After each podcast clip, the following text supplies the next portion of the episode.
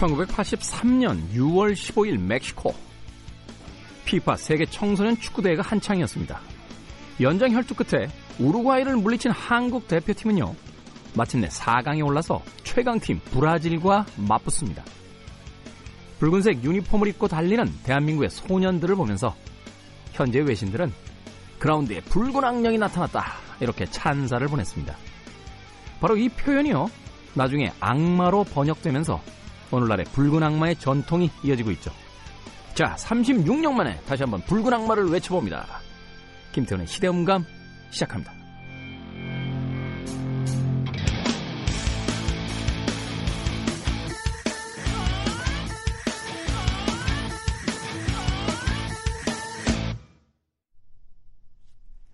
그래도 주말은 온다. 시대를 읽는 음악 감상의 시대음감의 김태훈입니다. 이게 웬일입니까? 아마 이 경기를 못 보신 분은 계셔도 어, 이야기를 못 들으신 분은 없을 것 같습니다. 아, 한국 시간으로 12일이었죠. 한국 U20 그러니까 이제 20살 미만 아, 선수들로 꾸려진 대표팀이요. 결승전에 올랐습니다. 준결승에서 에콰도르를 1대 0으로 꺾고 결승행 티켓을 확보했습니다. 아, 이 방송에 나가는 오늘이 토요일이니까 어, 이제 몇 시간 후에 그렇죠? 일요일로 넘어가는 그 새벽 1시에 폴란드의 우치 경기장에서 우크라이나와 우승 트로피를 놓고 한판 네, 대결을 벌입니다. 83년도에 멕시코 대회에서 우리가 4강을 했으니까요. 무려 36년 만에 4강을 재현했다라고 하는데 4강 아, 재현을 하고 나니까 그냥 우승했으면 좋겠어요. 그렇죠? 준우승 왠지?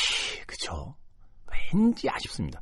일본이 아마 그 준우승을 한 적이 한 번 있었던 걸로 알고 있어요. 그래서 아시아 국가의 축구팀으로는 두 번째로 결승에 올라간 어, 그런 나라가 됐는데 아, 이번엔 이, 우승을 좀 해서 네, 아시아 국가도 피파 주간 대회에서 네, 우승할 수 있다는 걸 좀 보여줬으면 좋겠습니다. 아, 뭐 모든 선수들이 다 잘하는데요. 어, 이강인 선수에 대한 극찬이 쏟아지고 있죠. 뭐 지금 몸값도 천정부지로 올랐고 심지어는 이제 레전드라고 불리는 어, 전 세계 축구 스타들이 나서서 어, 진짜 물건이다 하는 이야기를 하는데 전성기 때 안정환 선수 정도가 보여줬던 그 마르세유 턴이라는 게 있어요. 이 공을 잡자마자 반대 방향으로 180도 돌아서 이렇게 뛰는 예. 그걸 밥 먹듯이 합니다. 밥 먹듯이.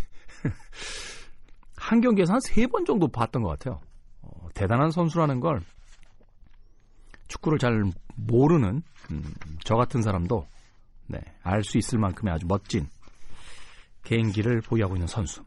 그리고 우리 골키퍼 있었죠, 골키퍼. 네. 뭐 이름이 어디 갔냐? 네. 뭐, 예, 우리 골키퍼. 뭐 아실 거예요, 다. 그 방어 본능이 얼마나 뛰어난지 심판이 경기가 끝났다고 호락을 불고 나서 어, 분한 마음에 에카도르 선수가 공을 찼는데 어, 결승에 올라갔다라고 기쁜 세레머니를 하러 나오다 말고 그 공을 마저 맞고 나오더라고요. 그 장면 보면서 정말로 아, 이 상대 공을 막아야 된다라는 그 본능이 예, 얼마 크게 작용하는지 우리 선수들이 정말 열심히 훈련했고 어, 이기고자 하는 열망이 대단하구나 하는 생각을 했습니다.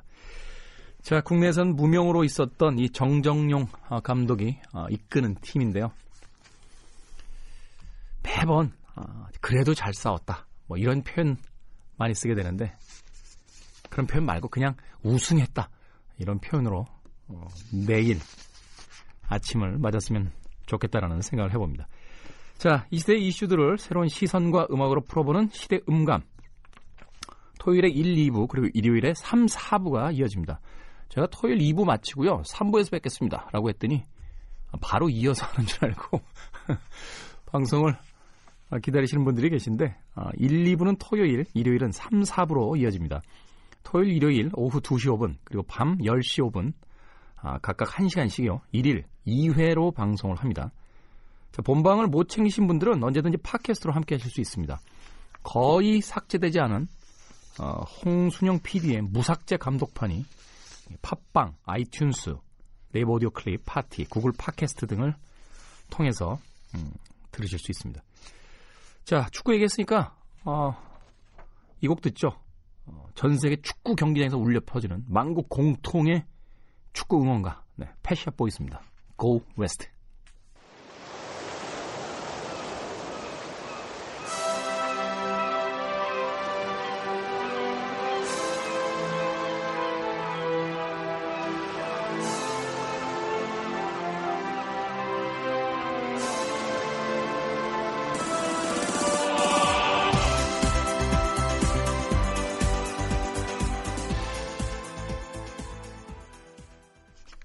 패셔 보이스의 Go West 듣고 왔습니다.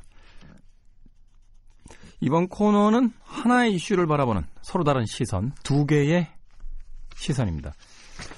최근에 아, 국민청원에 대한 청와대 답변이 있었죠. 국민 소환제가 필요하다라는 건데요. 어, 한겨레 신문의 6월 12일자 기사입니다. 청와대 국회의원 일 안 해도 견제 방법 없어. 국민 소환제 도입이 필요하다. 국회의원 국민 소환제 도입 청원에 대한 답변. 아, 유독 국회의원만 소환할 제도적 장치가 없다. 주권자 국민이 일해주기를 갈망하고 있다. 국회가 답해야 한다. 정당 해상, 해산 청원에 이어 연이틀 멈춰선 국회를 압박했다. 네. 복귀왕 비서관은 먼저 국회의원 국민 소환제가 단순히 파면을 위한 것이 아니라 국회의원의 윤리의식과 자정 능력을 키우기 위한 것이라고 전제했다. 이번 청원은 현재 대의제 하에서는 국민이 자신의 대리자를 선출할 수는 있지만 통제할 수단이 없다는 문제의식에서 출발하고 있다. 그러니까 뽑기만 하지 그 이후에 어떤 어, 책임을 물을 수 있는 어, 수단이 없다라는 거죠. 또한 이러한 법적, 제도적 장치가 단순히 국회의원의 파면만을 위한 것이 아니라 국회의원의 윤리의식과 자정 능력을 키우고 국민에게 신뢰받는 국회가 되는 수단이라는 점도 강조하고 있다라고 전했습니다. 그리고 국민 소환, 소환제가 오남용될 위험성이 있다는 지적에 대해서는 기우라고 했다. 음.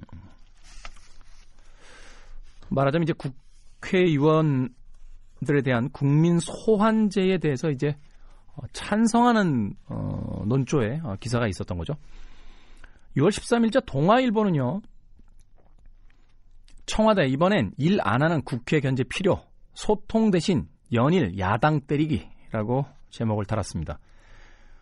어, 청와대가 잇따라 국회 파행에 대한 자유한국당의 책임론을 꺼내면서 파장이 확산되고 있다. 12일엔 강수석 바로 아래 있는 복귀왕 대통령 정무비서관이 국회의원 국민소환제 도입 청원 답변에서 일하지 않는 국회, 정의롭지 않은 구태 정치 등을 언급하며 이틀 연속 정치권을 공개 압박한 것이다. 한국당은 이틀 연속 청와대가 국민청원에 대한 답변을 빌려 야당을 정조준하자 전면전을 선포한 것이라며 반발했다. 바른미래당도 국회 공전에 청와대 책임은 없느냐며 여야 협상에 연거푸 찬물을 끼얹고 있는 청와대를 비판했다. 특히 야당을 비롯한 정치권과의 대화를 담당하는 청와대 정무라인이 이틀 연속 강경 비판에 나선 데 대해 야당은 청와대의 비정상적인 도발 행위라고 목소리를 높였다. 한겨레와 동아일보의 논조가 완전히 다르죠. 네. 국민청원에 대한 국민 소환제 예. 답변에 대한 어, 두 개의 시선입니다. 뭐 청와대가 답변을 했다라는 건 이제 국회 청원, 국민청원에 20만 명 이상의 이제 호응이 있었다는 이야기니까 물론 20만 명이 우리나라의 전체 국민들을 다 대변하지는 않겠습니다만 그래도 여론이 예, 굉장히 어, 비판적으로 흘러간다는 것에 대해서 어, 청와대가 어, 즉각적인 답변을 내놓은 것 같아요. 어, 한겨레 동아일보 뭐 우리나라의 진보와 보수를 대표하는 신문 어, 미디어이기 때문에 어, 이런 기사들을 예견을 하고 있었습니다만 이쯤 되면요 좀 너무 답답합니다. 그 미디어라는 것이 사실은 자신들을 지지하는 또 자신들의 어떤 독자라든지 어, 이 뉴스를 보고 있는 어, 소비자들을 생각하지 못했던 부분들을 어, 떠올리게 하면서 좀 더 어, 좋은 형태로서의 어, 고양을 시켜주는 역할을 하는 게 아니라 철저하게 어떤 기관지 같은 느낌들이 들어요. 어, 이제는 자신들을 지지하는 어, 소비자들이 어떤 정치적 성향이라는 것을 미리 염두에 둔 채 맞춤형 기사들만을 계속해서 양산하고 있는 게 아닌가라는 생각이 들었어요. 물론 두 미디어, 어, 두 개로 양분되어 있는 미디어들이 모두 다 그렇다는 건 아니, 아닙니다만 때때로 이 상반된 정치적 견해를 가지고 있는 두 미디어가 어떤 사안에서만큼은 좀 하나로 공통된 의견을 보여주는 어, 일들이 있어야 적어도 매번 반복하는 이 의견에 대해서 적어도 반복할 만한 이유가 있겠다라는 생각을 하게 될 텐데 이건 뭐 처음부터 끝까지 매번 반복만 하니까요. 사실은 그 기사의 어떤 정의로움이나 또는 논리의 올바름보다는 소비자들에 대한 지지 성명만을 발표하고 있는 듯한 그런 안스트롬이 있습니다. 어찌됐건 좀 국회에서 어, 회의 안 하십니까? 어, 국회 바깥으로 나가신 지 꽤 오래되신 것 같은데 바깥에 머물고 있는 어, 야당도 그렇고 어, 대화를 뭐 적극적으로 시도하지 않은 여당도 그렇고 어, 다가올 총선에 대한 표계산 어느 쪽의 입장이 더 유리하다라는 아, 그 표계산으로만 현재 정치를 이끌어가고 있는 게 아닌가 하는 생각이 듭니다. 두 개의 시선이었습니다.